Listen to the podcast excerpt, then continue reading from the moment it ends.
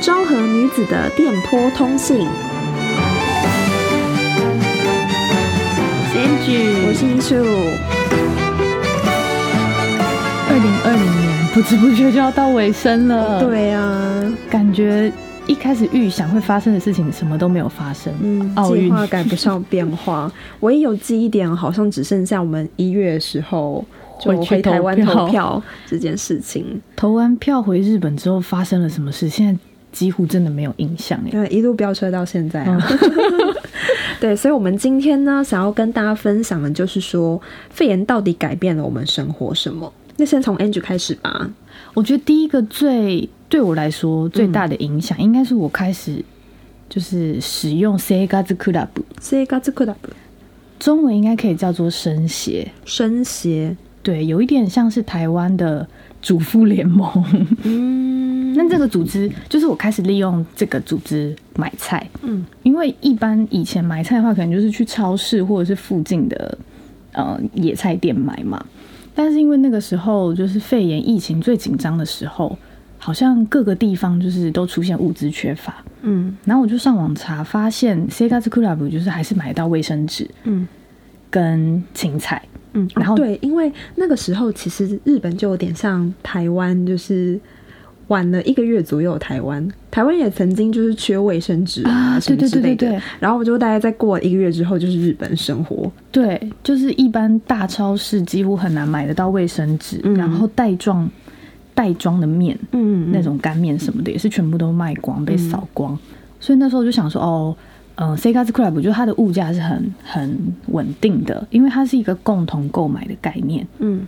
它最早其实是一九六几年吧，就是安保斗争的那个时候，就是牛奶价格可能太高了，嗯，然后主妇们就不满意，嗯，他们就说，那我们自己来跟呃牛奶落农家购买牛奶，然后就去压低那个价格。那在这个共同购买的行动，它好像是东京出发的，就是日本其实有非常多这种生协团体，嗯，但是我参加的这个组织，就是它是最重视。呃，食品安全，然后也因为参加这个组织，我就再也不用自己扛米了，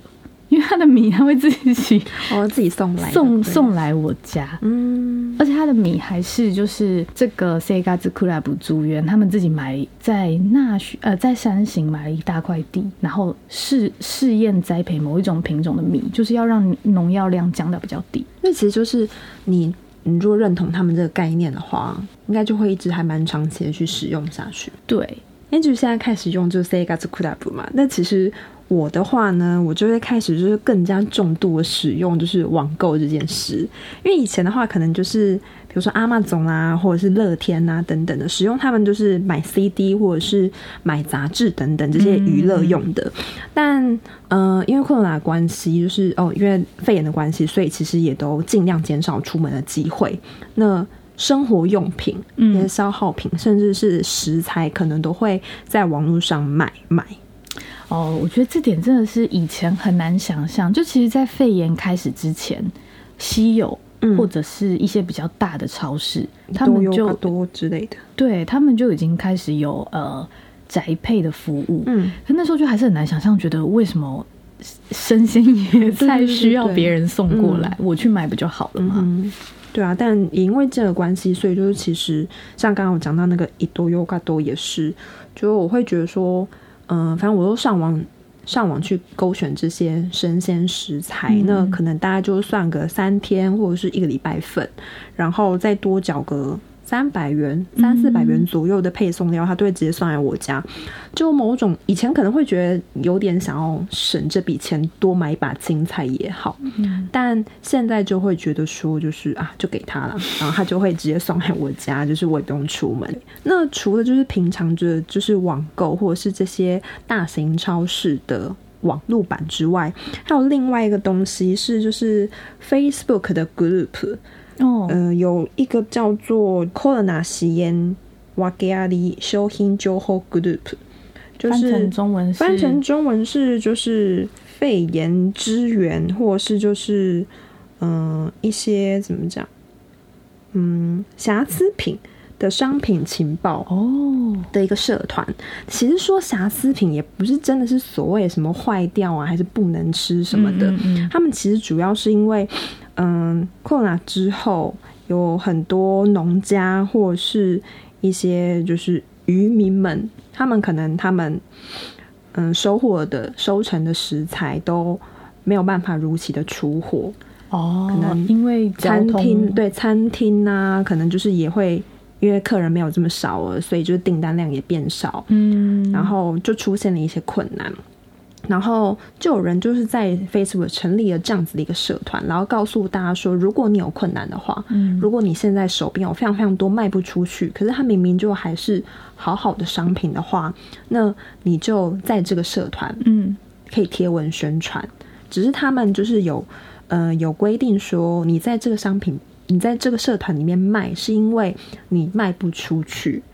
哦。Oh. 对，你没有办法卖出去，然后你有了困难，所以你才可以使用这个机制。然后你要比定价还要再便宜，我记得应该是七折左右，当然可以更低也是可以。Oh. 然后要不然就是你要试出其他方案，比如说你的呃运费，嗯嗯，你要免费等等的。就让大家可以去消耗掉你的库存量哦。然后这个社团呢，大概是在四月左右的时候开设的，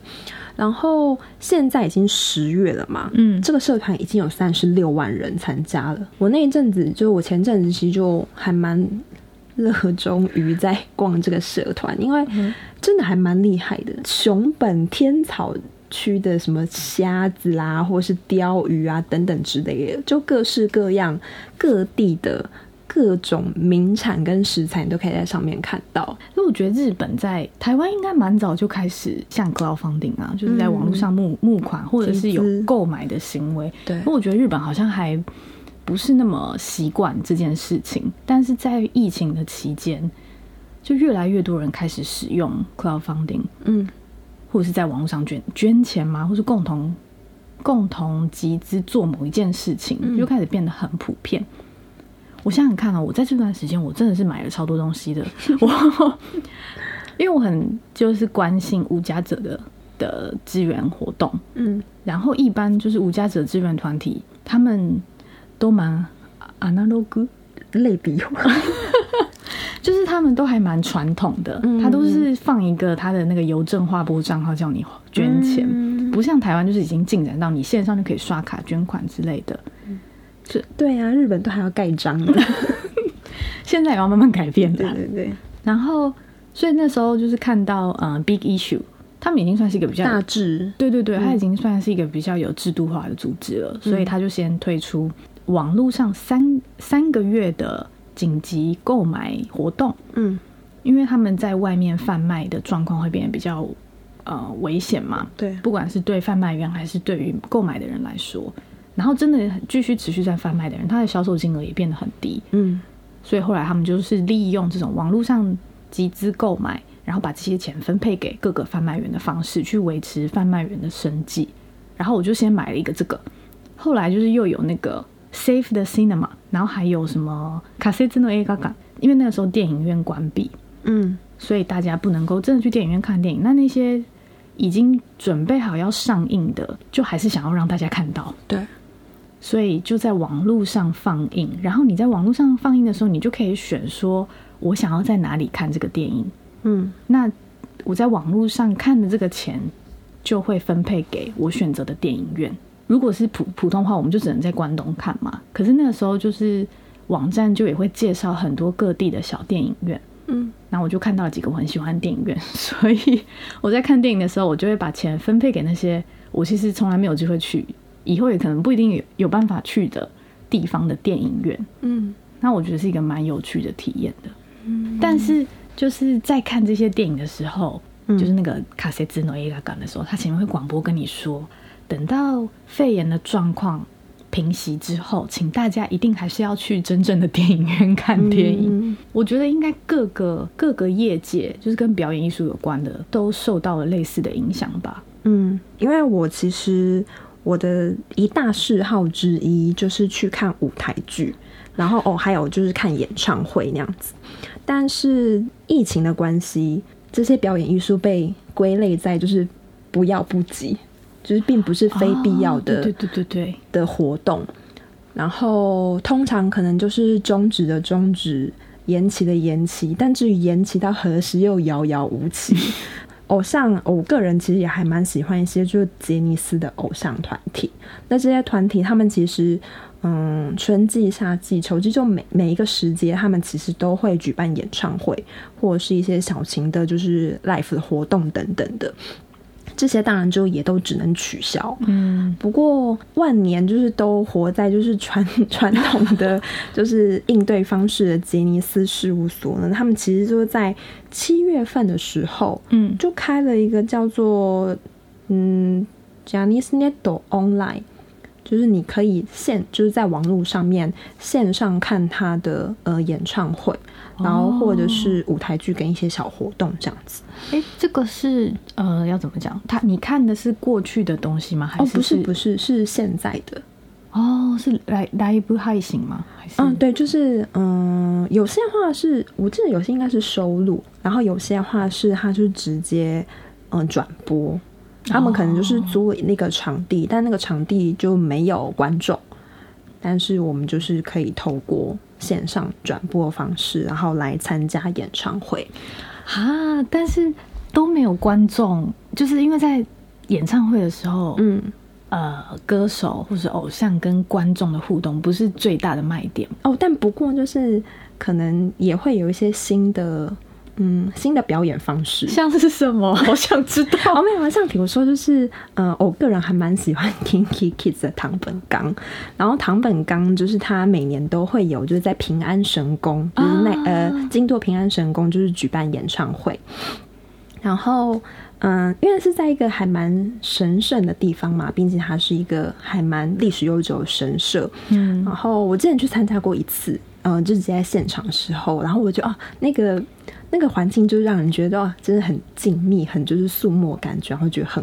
同时又觉得很酷，嗯，对。然后可是就是在那个嗯直播的那个现场里面，他就完全没有任何观众啊，就是整个神宫的建筑，然后跟舞台，嗯，然后他跟乐团，然后还有一些很酷、很酷炫的光芒等等的，就是他在里面就是会有很多运镜，可能都会是。嗯，如果我们这些观众在场的话，不会看到这么漂亮的画面。然后那时候我就觉得，天哪，观众是不是其实也很困破坏了，也很破坏那个画面？对，就其实，当然，我觉得两者都有。我们参加了，可能可以让画面变得更热闹，嗯，或是更灿烂。但如果我们不在的话，那个画面可能可以变得更精致，然后，嗯，可以更集中在。表演上面也不定，嗯，对啊，所以我觉得就是可能叙述方式也不太一样吧。那透过线上转播这件事情的话，其实可能有更多不一样的表现方式也说不定。嗯，那我觉得我就看到了还蛮不一样的表现方式，而且就是在现在这个情况之下。就其实你到大部分时间你不是其实只能待在家嘛？嗯，那以我身为一个迷妹的话，我会还蛮需要一些嗯精神的支柱跟鼓励。嗯，嗯嗯，那对我来说，就是可以看到我喜欢的偶像、我喜欢的演员、我喜欢的歌手，对我来说是一种鼓励。那如果他开放了线上转播的话，然后我可以看到嗯现在的他。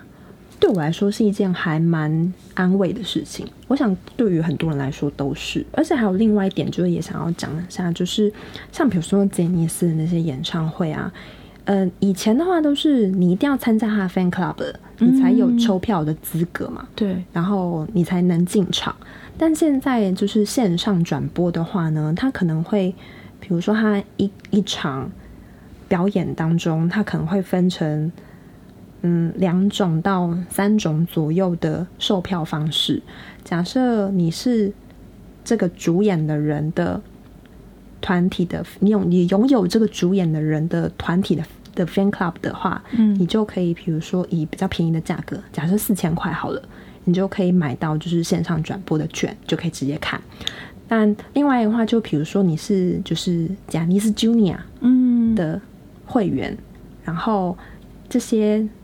小朋友们，他们也有在这个剧当中出现，虽然他们不是主角，但他们有出现。然后你也想要看到他们的话，假设你有这个家，你是 Junior 的 Fan Club 的话，可能你就可以以四千三百块左右买到这个就是入场，就是呃线上转播的票。嗯，假设你是一个完全没有加入 Fan Club，但是你又有兴趣的人的话呢？嗯变成你也可以买哦，只是你可能就变成四千五百块。那是不是不限在日本国内的人也可以观看呢？对对对对对，哦，这样其实蛮好的诶。所以其实就是可以让更多的人，只要你有一点点兴趣，然后你会想要看看，你都可以看得到。所以我觉得。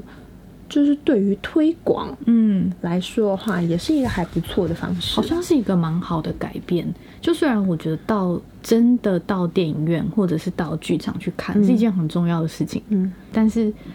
能够让更多的人看到这些作品，嗯、就觉得也是蛮好的。嗯哼，对啊，因为对我来说，其实当然最最开心的事情还是直接到现场去，就感受那个空气，或是。在那个地方对我来说是一件很重要的事情。可是假设我今天我我要喜欢一个偶像，喜欢一个演员之前的话，我总有一些试水温的时候嘛。嗯，那我觉得现所谓的线上转播其实就是一个还蛮不错试水温的方式。嗯，我有兴趣我就去看看，如果我觉得哎、欸、真的还不错的话，那我当然就会继续喜欢嘛。就是它是一个可以制造更多契机的一个方式。你这样讲，我突然想到，因为很多艺人他们不是都会开始用呃 YouTube，嗯嗯。嗯，我现在很迷 AKB 的那个卡西瓦基薄木游记，他自己有开了一个 YouTube channel，他个人有一个生日演唱会，然后这个生日演唱会当然是没有观众的嘛，然后他就有在一个呃需要付费的频道配信，但是他也把里面的一部分，好像两三首歌吧，从准备开始到那两三首歌。他就有放在 YouTube 上面，嗯，那从来没有去看过的人，就是门槛蛮高，就是我也不会为了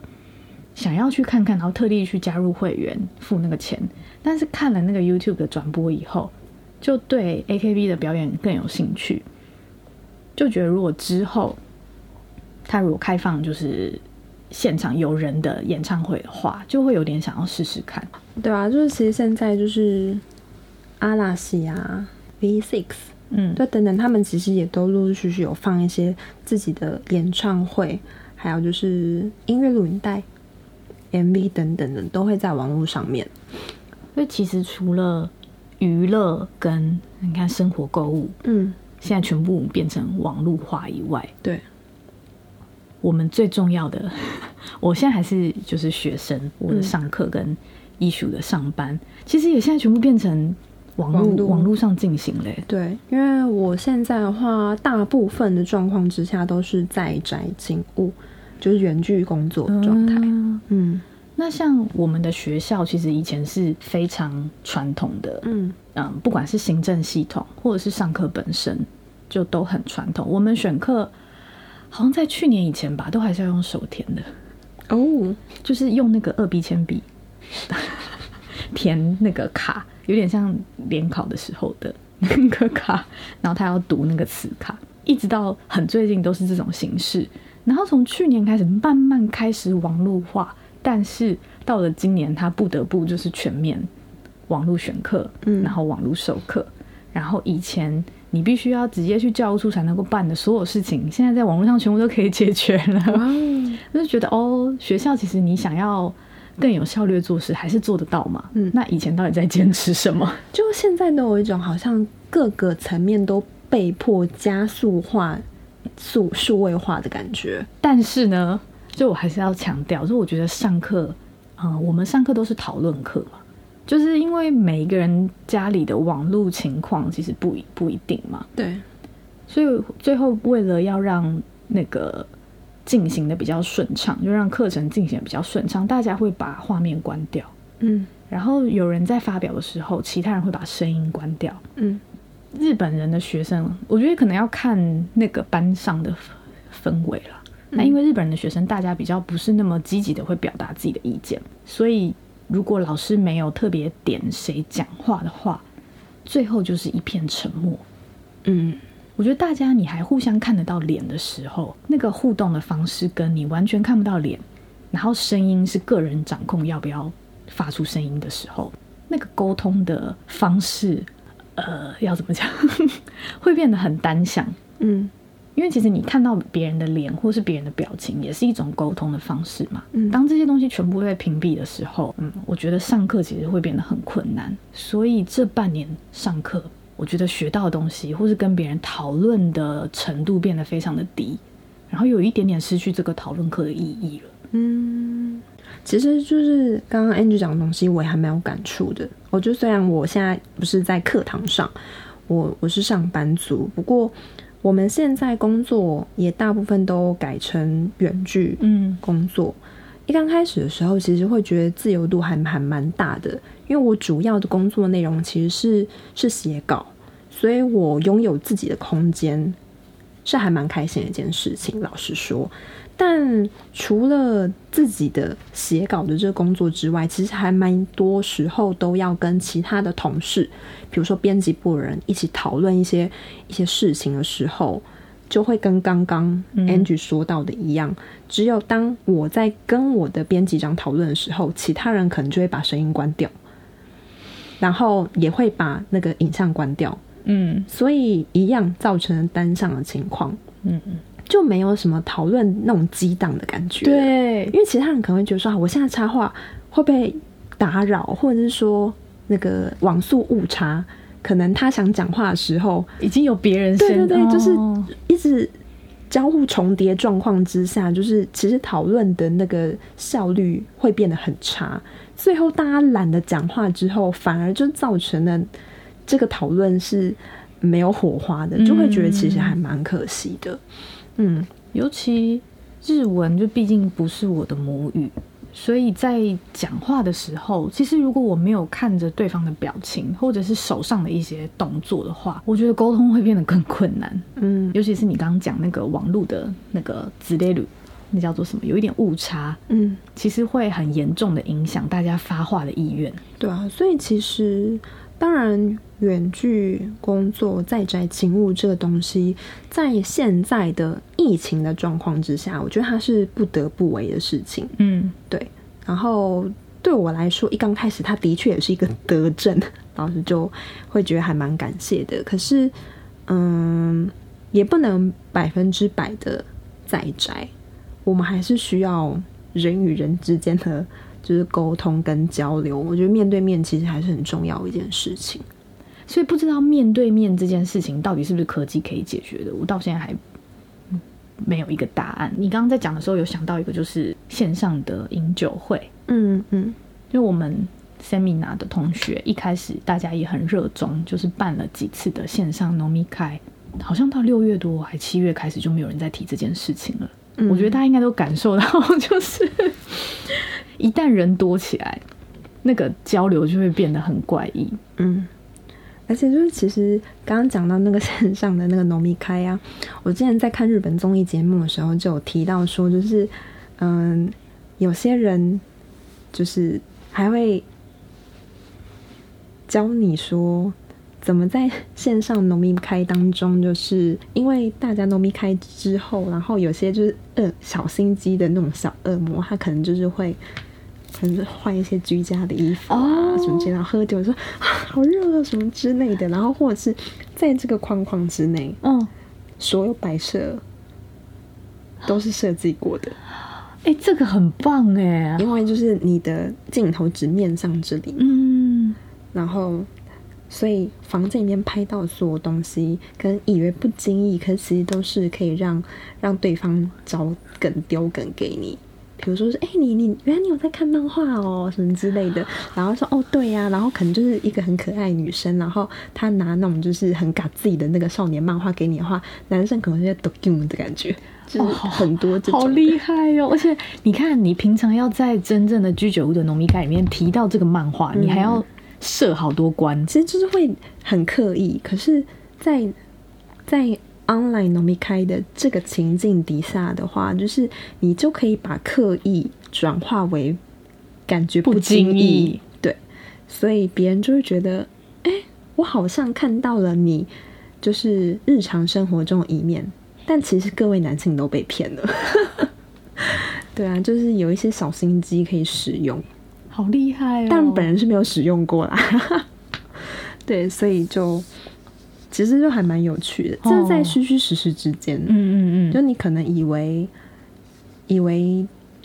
在那个小框框里面是真实的，因为这是 online 嘛。嗯，但其实没有。还是可以有很多精心设计的地方，还是可以有很多设计。那其实今天我们分享的是，呃，在日本的上班族跟学生的生活如何受到肺炎疫情的影响。但是我们看在台湾的朋友们，感觉因为疫情的状况也不太一样，然后政府处理的方式也不太一样，感觉大家受到的影响跟我们好像不太一样。嗯，所以如果啊，就是嗯，你觉得？这次的疫情也影响到你一些什么事情的话，那欢迎到我们的就是 Facebook 的专业昭和女子的电波通信里面跟我们分享一些你生活上的改变。对，我，我现在就可以立刻想到一个，你要投稿吗？没有没有，就是大家会说不能来日本哦。对呀、啊，真的，我朋友都说就是想要来看演唱会什么之类都不行，什么什么演唱会就被取消，超想哭。那感觉在台湾好像 telework 没有那么，对对对，远距工作还没有那么急迫的需求。嗯，线上授课也是，对，还蛮期待听到台湾的朋友们就是跟我们讲大家生活上的改变。嗯，讲的好像我们不是台湾人一样，只是我们也很想回去。对。但有点遥遥无期，就是了，因为现在回去都要隔离十四天。对啊，但所以还是希望就是可以透过就是 Podcast 跟台湾的朋友们有一些新的交流，我们会很开心。嗯，好，那今天就到这里，谢谢大家的收听，那就继续期待我们的下一集喽，拜拜，拜拜。